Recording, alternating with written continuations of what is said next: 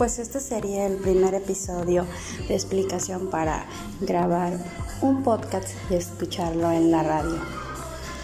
La aplicación de Anchor te permitirá hacer esto y después compartirlo en tus diferentes redes sociales. Nos vemos en el siguiente episodio.